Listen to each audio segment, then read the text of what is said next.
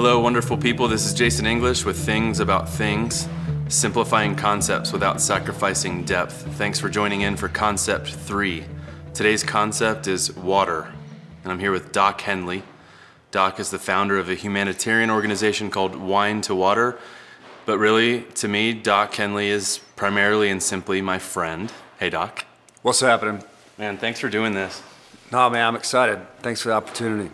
So we should let people know right off the bat that even though this conversation is about water and we'll talk plenty about humanitarian aid, you and I are constantly having conversations about a lot of other things, a lot of deep theological conversations, personal conversations, and this is I, I really want this conversation to be i'm hoping if you're cool with this just one of many that we'll have. Absolutely. yeah do this one about water. And i'd love to just have uh, you and i sit down and talk about deep biblical philosophical things all the time. I want to also do some of those but i thought it'd be weird to not do water as the first one.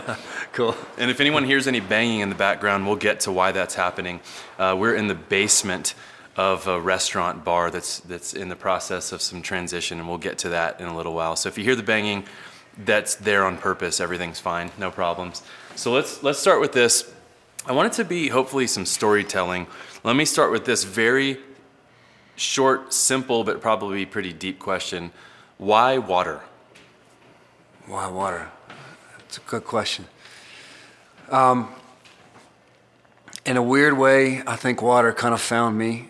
I, when I learned about the world's water crisis, I was at a very pivotal point in my life, uh, needing direction, uh, searching for for something a lot deeper and searching for direction. And I kind of grew up in the church environment, and all that I thought that world meant was that you just have to remember every morning to wake up and do your devotions and go to as many Bible studies as you could and go to church as much as you could. And if you did all that, then you were good to go. And I kind of, at this point in time in my life, were, was searching for something more, something more to, to put, I guess, what faith I had into action. And so water kind of found me in a really weird way. Mm-hmm. And and I got really excited, not so much about that there was a world water crisis out there, but that it seemed to be a crisis that somebody like me would have the ability to have an impact on because it doesn't need, it's, it's not difficult to change an entire village mm-hmm. by figuring out a way to get a well in that village or figuring out a way to gather rainwater or they got water and they just need the water cleaned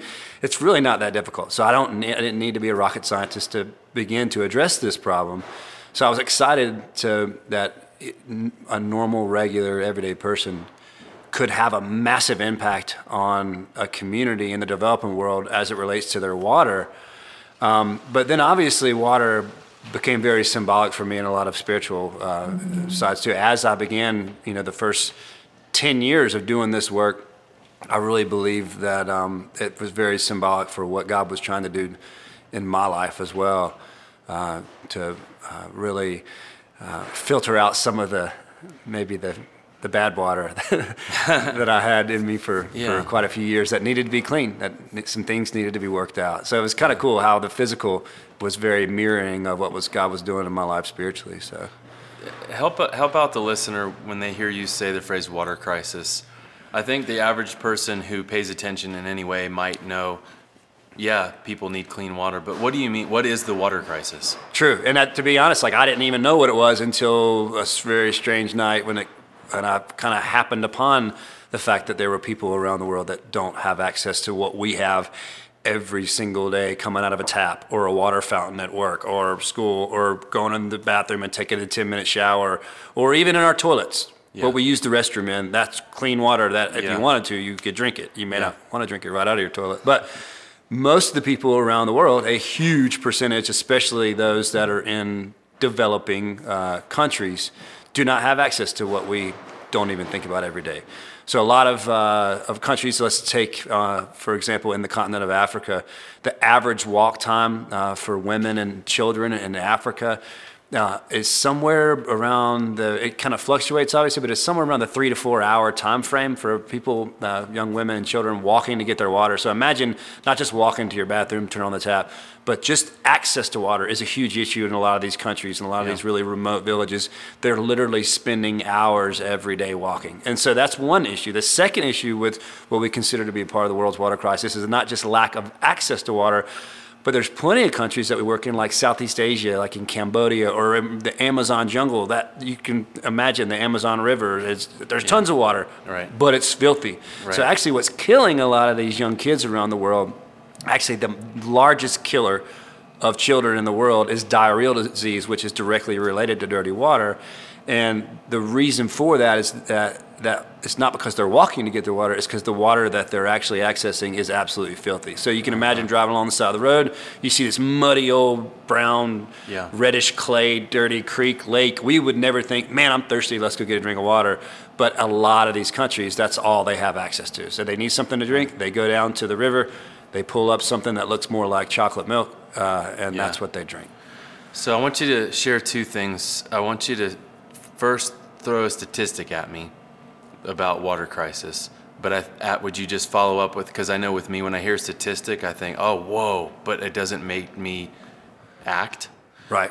Tell me a story. Like you've been to lots of countries and you've seen the good, the bad, the ugly. You've seen these beautiful stories of, of people getting access to water. You've seen um, the devastation of when they don't. So throw a stat at me and follow it up with just tell me, you just pick whatever story you want.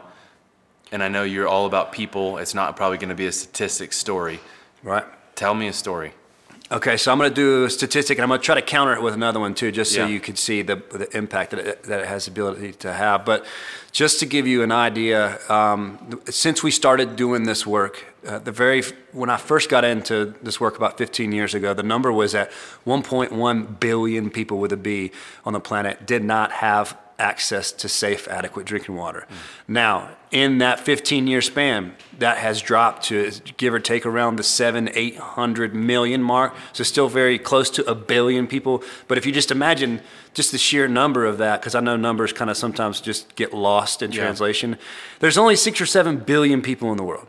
So right now we're arguably nearly at one of those billion out of that six or seven billion do not have access to what we would consider safe, adequate drinking water.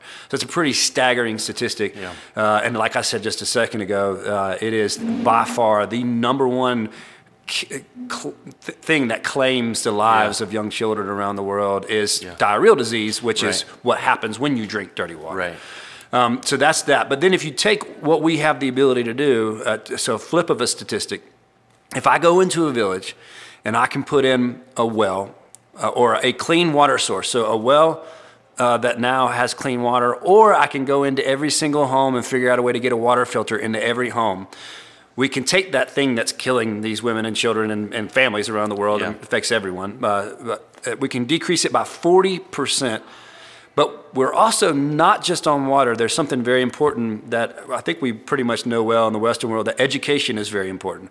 So we can clean their water, but we also, every time we go into a village, have to tag a water program with what's called a hygiene and sanitation education program. So not only now are you drinking this clean water, but we want to teach you very simple, basic methods of hygiene. Wash your hands, different ways of cleaning. Uh, you know, um, uh, sanitation issues that we have bathrooms here. They may not have bathrooms. So Right. w- how do you dispose of that? What do you, so Yeah. we do that, which is not very intensive. A lot of times we can do that in a matter of days. We double our impact to 80% reduction in diarrheal disease in these communities. So, and we track that. We'll go into a village. How many days are you sick? How many days are you missing school Yeah. because of diarrheal disease? Stomach stuff. Yeah. Exactly. There's some more people coming from the restaurant. Exactly. It's all good. What's going on, guys? And so how many days are, are you missing school? How many days are you missing work? How many days are you not able to be out in the field, make, bringing in income, making ends meet? We can decrease that by 40% with clean water, by double it 80% by tagging that with a hygiene education program. So what we do is very intensive. It's not very, very difficult. Right. It's a simple solution. It just takes effort. It just takes somebody to get out there and do it. And it doesn't have to be a rocket scientist. It Doesn't have to be a brain surgeon. It could be literally a bartender. And you're the living proof of yeah. that. So, and I know you asked a twofold. You wanted a story, so I'm gonna just tell you a quick story. Um, there, i- and I'm gonna I'm gonna give you two mirroring stories because they're very similar. Uh, there was a, a young lady in Cambodia that I went and visited at three years, and it was crazy. I didn't even plan it this way, but it was like three years to the day after we had given her a well.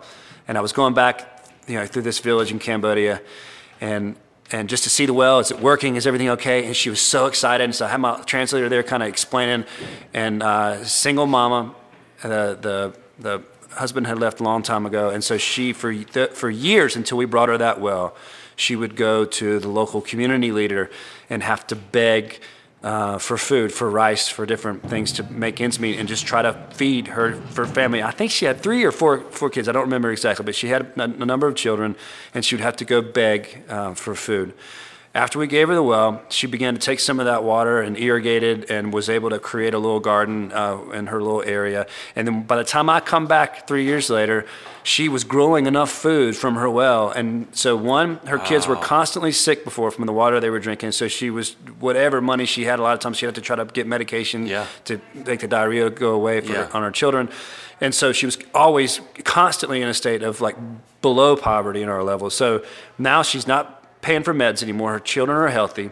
She has extra water, so she begins to do excess and irrigate and create a, a garden in a village, uh, in that village.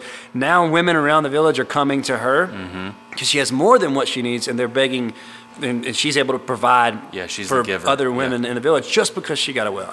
And that very almost same thing happened not just there in, in Cambodia, but in, in uh, East Africa and Ethiopia. Very similar story. Uh, a young lady had gotten a well, and she began to uh, save money.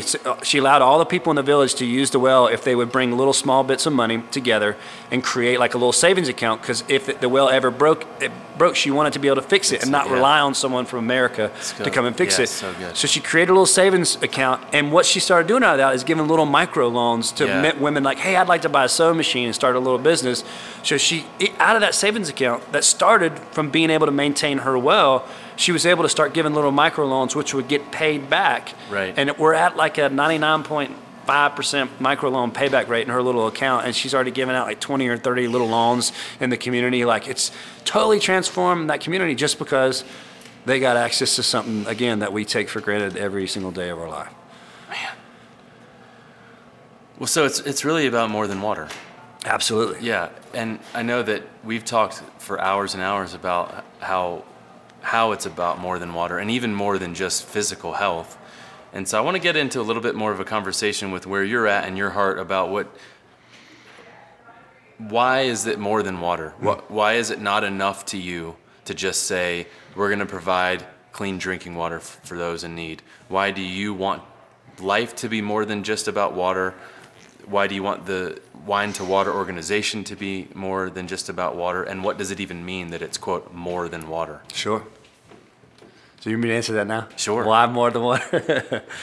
oh man, that's a, a very deep question that we could sit here and talk maybe for, for hours and hours on. But I'll, I'll say this that I, I've always had more questions in my life than I've, I've had answers. I think you've heard me say that probably a couple of times. I, I, I question, not out of doubt, question, but I, I question everything. I always, I think I have since I was younger and things just didn't sit well with me growing up in a very churched environment. My, my, dad was a was a pastor growing up, so I grew up in a lot of different uh, styles of churches, different denominations, and something didn't quite sit well with me. I, and I've just constantly questioned why is it that we go to these churches and we sit in these groups, but that's really where it stops. Well, you may go on a Wednesday night, you may go to a youth group, you may go on a Sunday morning, and we get together and we sing together and we pray together and we read together and we study together, but that's it sure there may be a, a, prison ministry and there may be this or that out of it but it was it was always a small portion of that group of people going to that place and so i just question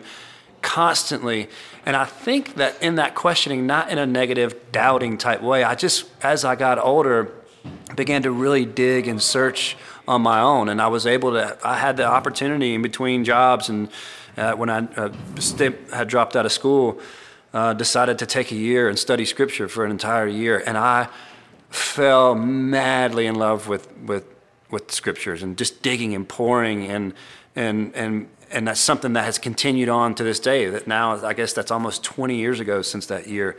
And there's something that kept just jumping off the pages at me whether it's it doesn't matter. Old testament new testament does not matter. There was constantly whether you're looking back and reading the prophets talking about why are you fasting? Why are you coming to me with these grain offerings these these, these burnt offerings these things that stinks? Because Yeah. why are you going to burn this offering or bring this incense or fast to me, yet the orphans and the widows in your community are hurting and they're still poor, or you're, you're literally murdering people, or you're not taking care of the poor in your community, or whatever.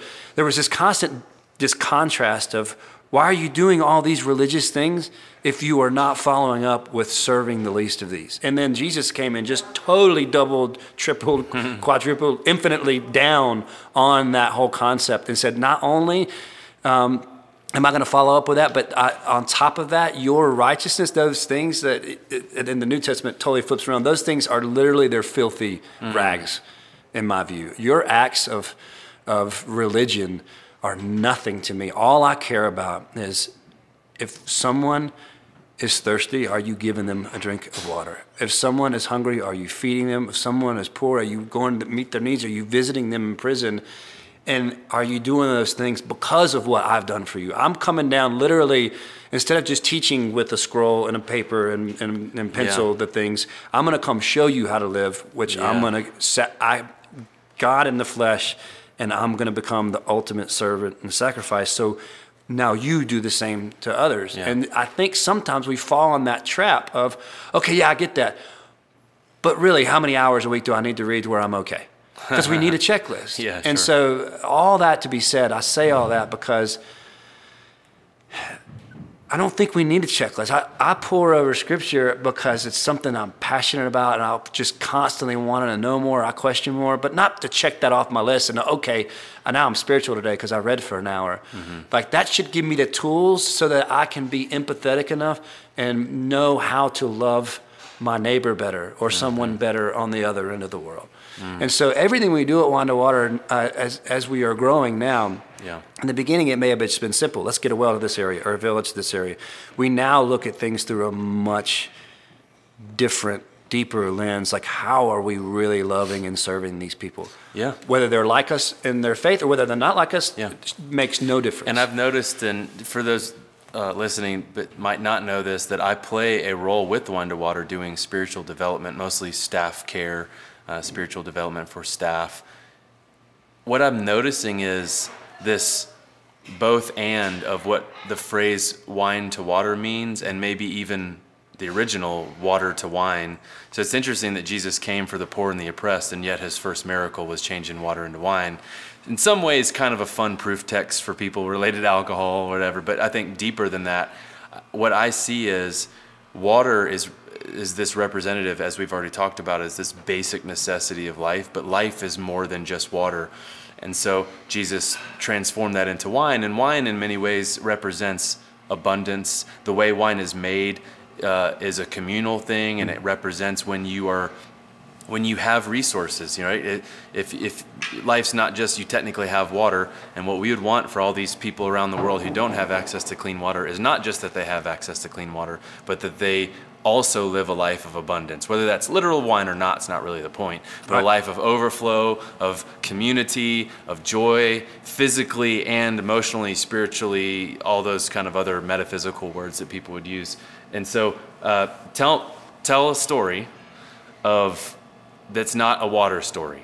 T- tell us a story that maybe you were, whether it's here in Boone, North Carolina, which we'll get to get to in just a moment about the the the bar and that vision, or if it's you know in East Africa or if it's in the Amazon that, that is not just water, but more in the category of wine, where you've seen you kind of already did with that woman with the well. That's Right. actually pretty much already a great story for this. But can you think of um, another story that's not just about physical physical needs and technically surviving, but a life of abundance? you know, I, I I think like maybe a, a half dozen or more like popping up in my head right now. So I want to try to narrow it down to one. Yeah. I think the one that I thought of first. So I, I usually you just kind of go with your first gut, Sure. whatever. The one I, right when you started asking that was um, I'm gonna try not to use specifics so that you know I don't want anybody to you know, single out an individual. But Yeah, we, yeah. we had an indi- like we have an opportunity for people to come and volunteer and serve with us. Take a couple weeks and come and see what it's like to dig a well alongside of our team or build a water filter or what it really is like in the field because in, in a way it's not just transforming to the people um, my whole life has been changed doing this work Right. because i've gotten to be a part of this service work so we want to offer that to other people too Yeah, yeah. uh, we had an opportunity for, um, uh, you know, hundreds of people we have opportunity to go in different countries and work with us. There was a particular trip where a particular individual had not too long been out of the military.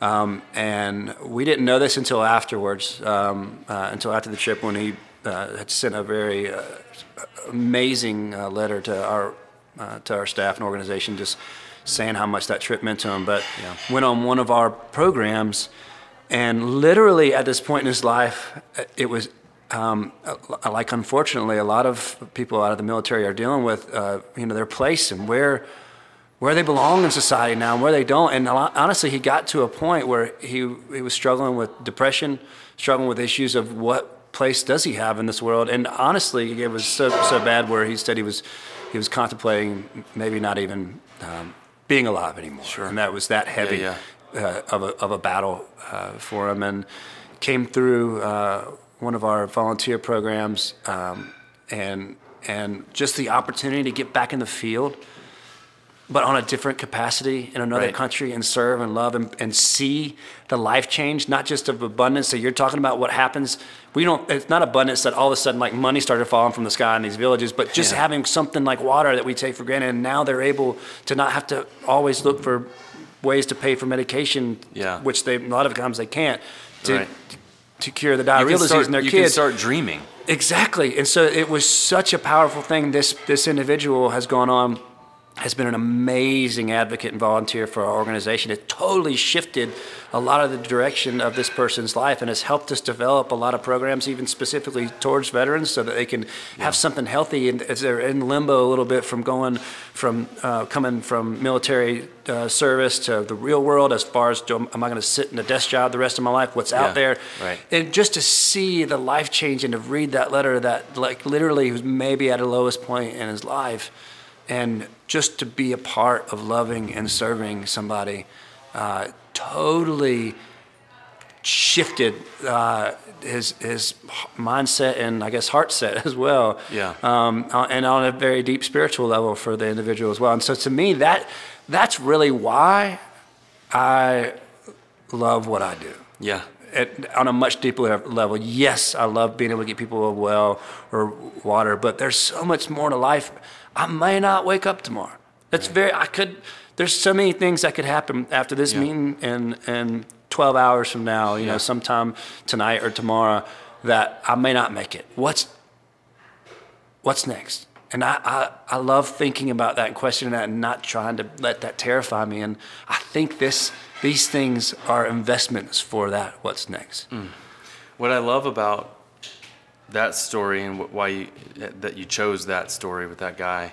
What I love about what I the way I interpret is that how God is moving amidst you and this wine and water is that there's starting to become a dissolving of barriers between people and the concept of us and them is fading away mm. because we normally think, well, we're the ones with wine. They are the ones that need water. Mm. And I'm like, tell me a story about this wine.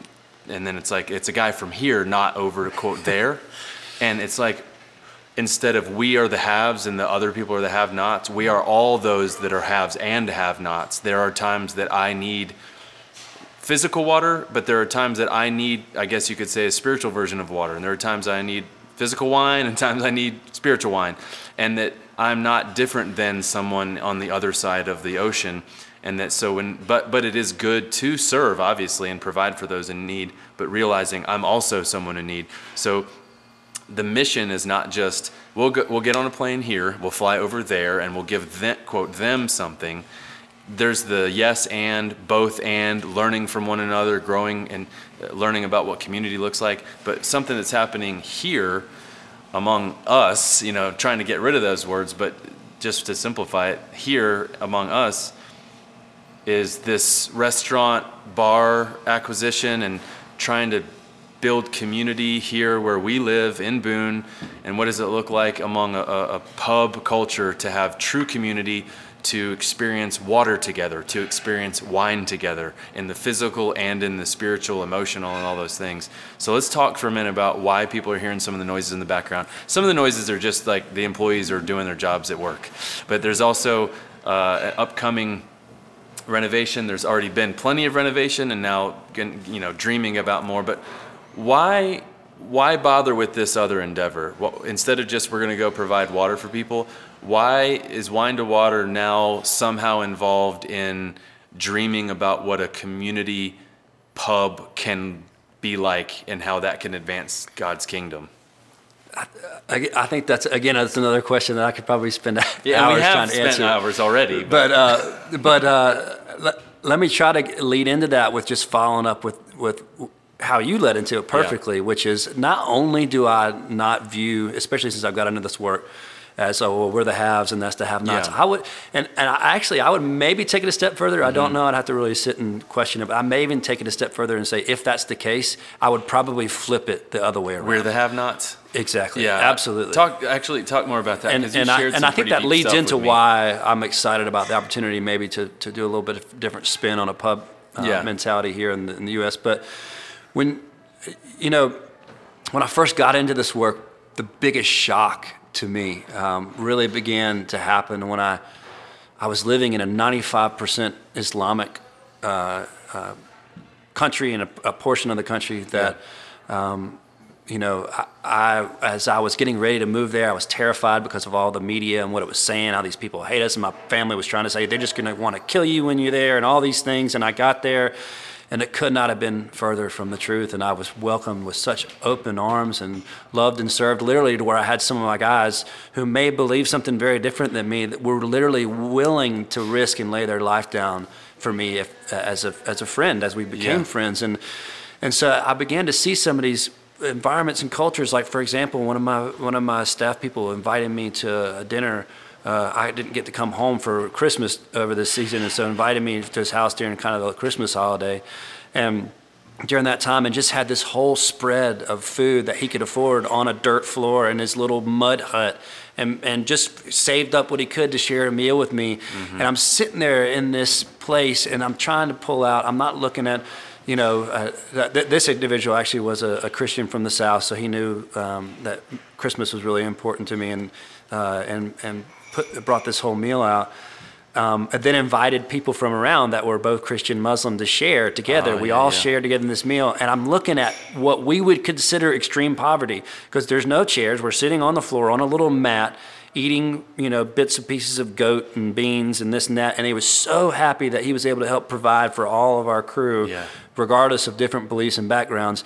And I realized that night, like, this is such a contrast of any holiday meal that I'd ever had in yeah. my 23, 4, whatever years of life where we got everything and we've got all the. Yeah. The bells and the whistles and the lights and the trees. And yet and, people talk about how much they dread it because they don't want to be around exactly. their families or whatever. And right? I'm like, this was one of the most amazing representations of community and and wealth, not wealth with money, but wealth with something much deeper. And it just blew me away and yeah. changed my life. And so as I'm looking at these now, I've, we've worked in over 25 different countries around the world, many of them very poverty stricken. Every time I go there, these people give me something that I can never get here in our in our culture. Something something on a very deep level. I, am yeah. always the, on the receiving end of some amazing blessing every time I get to serve in one of these communities.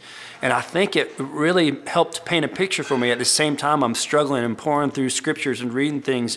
No wonder on the Sermon on the Mount, Jesus starts with, Blessed are the poor in spirit, blessed mm-hmm. are the weak and the meek. And he starts with the people who we would consider as the haves as struggling hurting not only are they're poor they're poor in spirit they don't even got they don't even have it figured out he starts off with these people are blessed. Yeah. And then turns it around and and yeah. he made this contrast. It's it's the extreme religious people that the and the, arguably the harshest terms ever to be used mm-hmm. in scripture, like sons of Satan and strong right. stuff. Like that's pretty crazy. Yeah. If I were to call somebody a son of yeah. of Satan himself. That's a pretty massive thing. Yeah. He reserved those things for the uber religious elite that had their act together and that yeah. dotted all their their I's and crossed all their T's. And it just being able to experience the world and and and just try not so much to, to check off a list. Well, I read today, I did this today, but just try to live what he is asking us to live. It helps to see why he would do that. Why would he start with the poor to say, You guys are blessed? You guys, the kingdom of heaven belongs to you. Yeah. So what we try to do is to expose people to that, to make them realize that as well. Actually, I think we are the ones that are are in the midst of poverty and that are the have-nots here in the West. Mm. We're the ones that need to wake up. We're the ones sleeping, not them. So what, do- what does that mean for a, a pub in downtown Boone? So that's a great question. And I don't really have all the answers yet, but I can tell you one of the things that helped me wake up um, was being in a pub. Yeah. Most of my church days growing up, the idea of community was something that you just kind of had to do because you had to check it off your list. I didn't really super look forward to a, a Wednesday night or a youth group gathering, or unless they went like snow skiing and we took a van to snow skiing, then I really looked forward to it. Or unless Sure. I really liked a girl in the youth Yeah. group class, then I would look Of forward to it. right. But just the concept of I have to go to this place and this Yeah. building with this steeple, and I have to, you know, it, it was more of a I have to. And as I really got into the service industry for a job, I started Sure. just waiting tables and then being a bartender. And at this time in my life, I just come out of Bible school and I was just kind of pouring and trying to just question things and not again not in a doubtful way just w- where it all fits i just fell in love with the service industry and and it was such a pure representation of community and Yeah. maybe pull out the spiritual side for a second but like if i didn't have to be anybody i I, that I wasn't. I didn't have to become something that I wasn't just to blend in. Like if I was having a, a hard day and th- my life was falling apart, I could be myself in this community and not be judged for it. I could sit there whether I'm on the end of the bar where I'm having a beer or whether Yeah. I'm on the beer uh, on the other side of the bar serving people. Yeah. And I could struggle with things and question and, and, and have conversations and not once would somebody point a finger at me and look down on me. Well, why would you have those thoughts? Or Yeah. why are you dealing with that? And I could just be myself. Yeah. So I started thinking, especially out of, to be honest, it was out of that environment that Wine to Water was born. Sure. And and it, and just to preface that, it wasn't from me. I believe wholeheartedly that God put that in my heart and allowed me to wake up that night in the middle of the night and have that Yeah. idea. So I didn't have that idea. God gave that gift to me and this now this entire team and this organization, and He gave it out of that type of community. And I think it's because there this is it's so much more in line with I think the original concept of what the church was meant to be, especially if we can now add in that search for spiritual belonging and spiritual community and spiritual water amidst what already naturally Right. began to happen in a pub culture. People Yeah. getting together, celebrating life together, hurting together. If they lost a job or a loved Yeah. one, they come and, and mourn together, they celebrate together, they just spend time together. And that's something that happens super healthy, not because they check it off the list, well, I have to go to the pub today. They Right. look forward to being with it. Right. And there's plenty of people right now upstairs that literally, it's not about just the alcohol. There's plenty of people upstairs right now. I can think of one awesome guy Yeah. who years ago, for medical reasons, stopped drinking, and he still comes in every single day and sits Yeah, in his stool about alcohol. and has a cup That's of not coffee. even the point at And- all, right? Exactly. It's not about Yeah. that. So I've really felt like God was calling us uh, as a team and as a community. Now the need for water around the world may look like they need a well or they need a water filter, but the need for water in our country is a much deeper spiritual drought that we're in. And I honestly, after looking at all the different options out there, I don't think there's any Yeah. better place to tap into that that access of spiritual or the need for the access of spiritual water than right at the local pub. Yeah, there's a there's a guy who works here. Um, same thing. I won't share who it is, just to protect him and everything, um, just so I can tell this story more freely. But we'll play darts together, and uh, he shared a bunch of his story with me. There's a lot of brokenness in his past, and he's kind of dumped all that stuff out. And you know, since me being a pastor, I think he probably views me in a certain way. Um, but he's so loving. He's such a servant. He's so giving. He's so full of joy, and I'm constantly learning from him. But because you know we're in the South and church culture, from time to time he'll be like, "One of these days, man, I'm going to make it to your church. One of these days, you'll see me on a Sunday morning." And well, first of all, that's not why I'm hanging out with him. But I've, I've also just I've said to him, "Man, you are we're already doing it right now. You know, Do- doing church. yeah, like Yeah. I'm. We're together. We're friends. We're learning from one another. We're bearing one another's burdens. We're being Absolutely. vulnerable with each other. If you want to come on a Sunday morning to be a part of a large group of people studying and singing, that is actually a healthy thing. Sure. Well, as long as it's a healthy thing. Right. You know, uh, it's a healthy thing as long as it's a healthy thing. If you want to, great. But I'm not inviting him. That's not why I'm in there playing darts with him. It's you know we're friends and that's it. And I've learned so much from him. Uh, uh, this past summer, when I went on my first ever sabbatical, I asked you to, to teach on one of the Sundays. And you said to me that it made you really nervous when you preach or teach or whatever you want to use there. But you, you've gone around and taught in front of groups all over the country, all over the world about water projects. And Right. you don't seem to get nervous if they say, hey, can you do a presentation about water filters and tell some of your story? You just be yourself.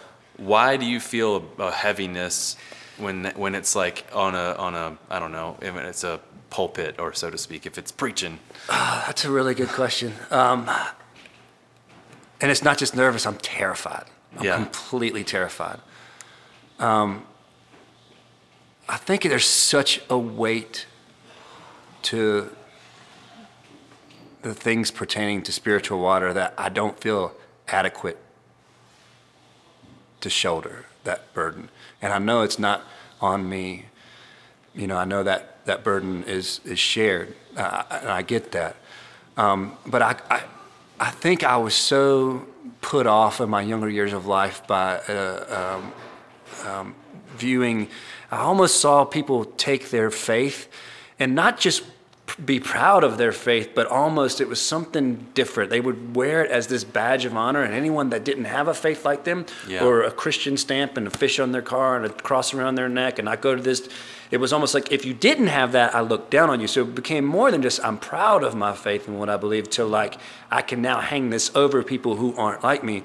And Yeah. I would get to a point, even in the years of wine to water beginning to grow, people coming and, using the name of their faith or the name of their God to come and say, God called me to come and talk to you, and you're supposed to give me a job and this. And so I've seen over the years people use God and, and the creator of the universe and their faith in this God and the savior of our souls and Yeah. use him for personal gain in a lot of ways, or not just personal gain, to look down on people.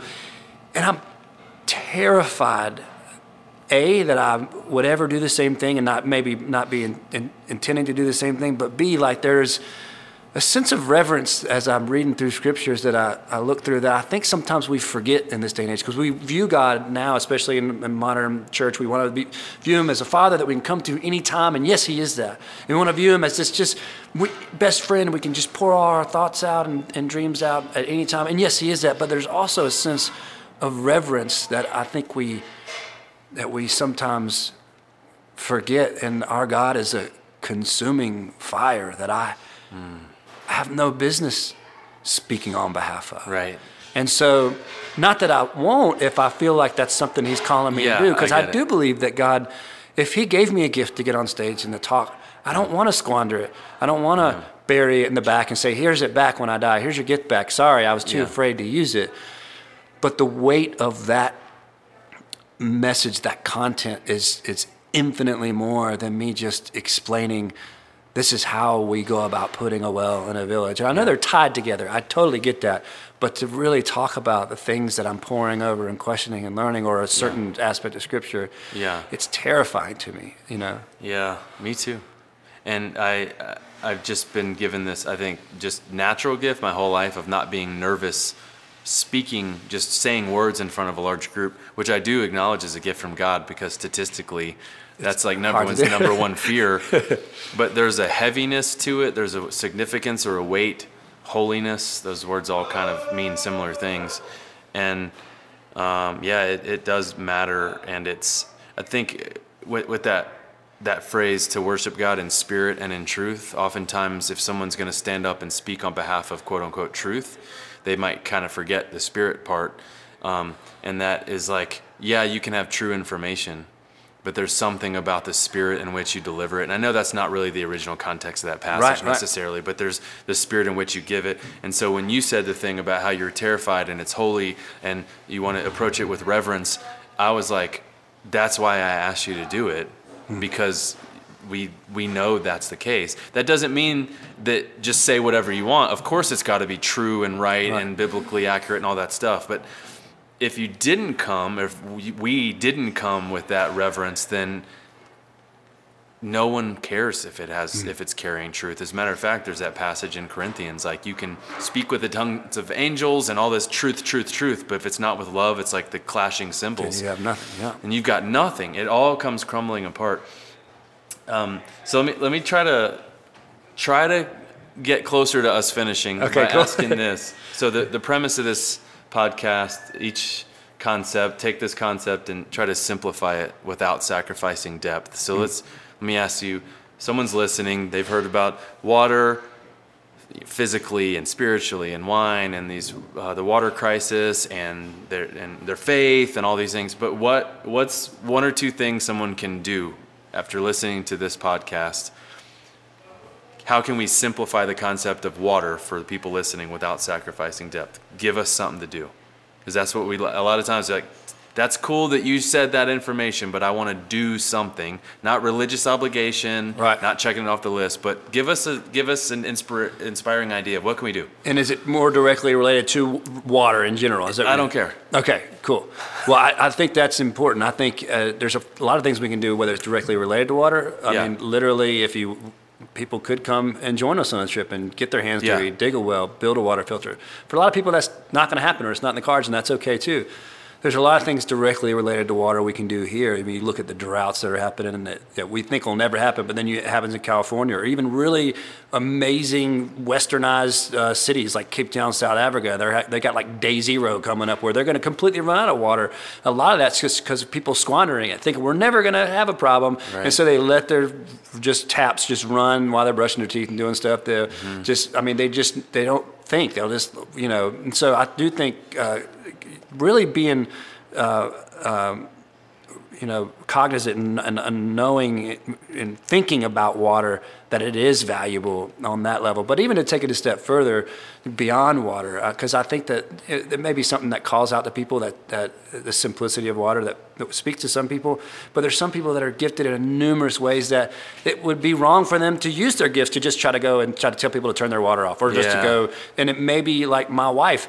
She loves to do underwater trips, but her gift is working with young people or even people with special needs. She's amazing work, working with um, special needs folks. So she volunteers with, with Special Olympics. And so I would say to take it a step further, all this stuff we're talking about, this, this book uh, that, that you pore over and that I really enjoy poring over as well and reading about um, men and women throughout history struggling to know what it means to serve an all powerful creator that that they, they take those things and they, they write those things down as best as they can and remember that the, words that you and I are saying right now, the words that they wrote, the words that are that we pore over and try to figure out what does this mean and what does that mean, they're all representations of something that are much greater.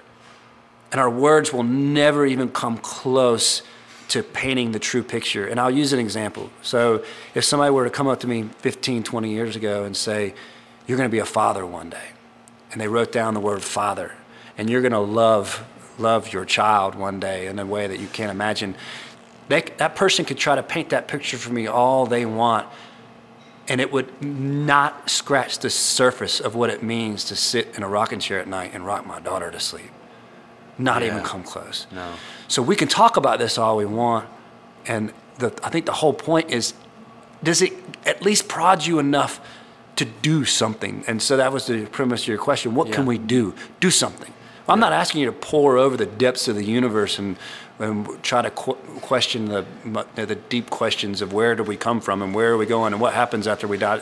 Just that that that's not the point. The point is just to get excited just enough to take a step and then put Mm-hmm. in that faith, whether it, no matter how small it is, Yeah. into action. Yeah. If you feel like you have a gift, to love and serve on somebody like a homeless person or somebody with special needs or the ability to really work with children or or just to you know whatever that is Yeah. to take that first step of loving and serving the least of these throughout whether it's your community your own backyard the people that are forgotten. Mm-hmm. Maybe it's somebody that's just looks different is believes different than a lot of people in that neighborhood and so they're they're demonized or ostracized because they're muslim or they're of a different faith background or no faith background or they have Yeah. different sexual orientation and so in this community they're looked at differently whatever it is Right. go do something to love on someone that maybe hasn't um, been reached out to in that way and i believe that then paints a picture that no words could that you and i could ever It say changes paints. us so much. absolutely Yeah, it's like from water to wine and everything in between and back again the reverse direction and, right. and all that. Well, thanks, man, for your time. I, I, I want to continue more of this stuff. There's all sorts of topics I have in my journal for to do more podcasts with you that are not just water uh, based, but I wanted to start with this one. But um, so thanks so much for your time, man. Um, if you're listening, if you want to meet Doc, if you see him wandering around Boone, say hi.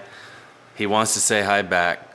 Um, you'll oftentimes see him kind of hiding in the shadows on the back on a Sunday morning, but uh, oftentimes you can see him in downtown Boone walking around. Well, thanks for listening in on Concept 3 Water. You can go to thingsaboutthings.com for more things.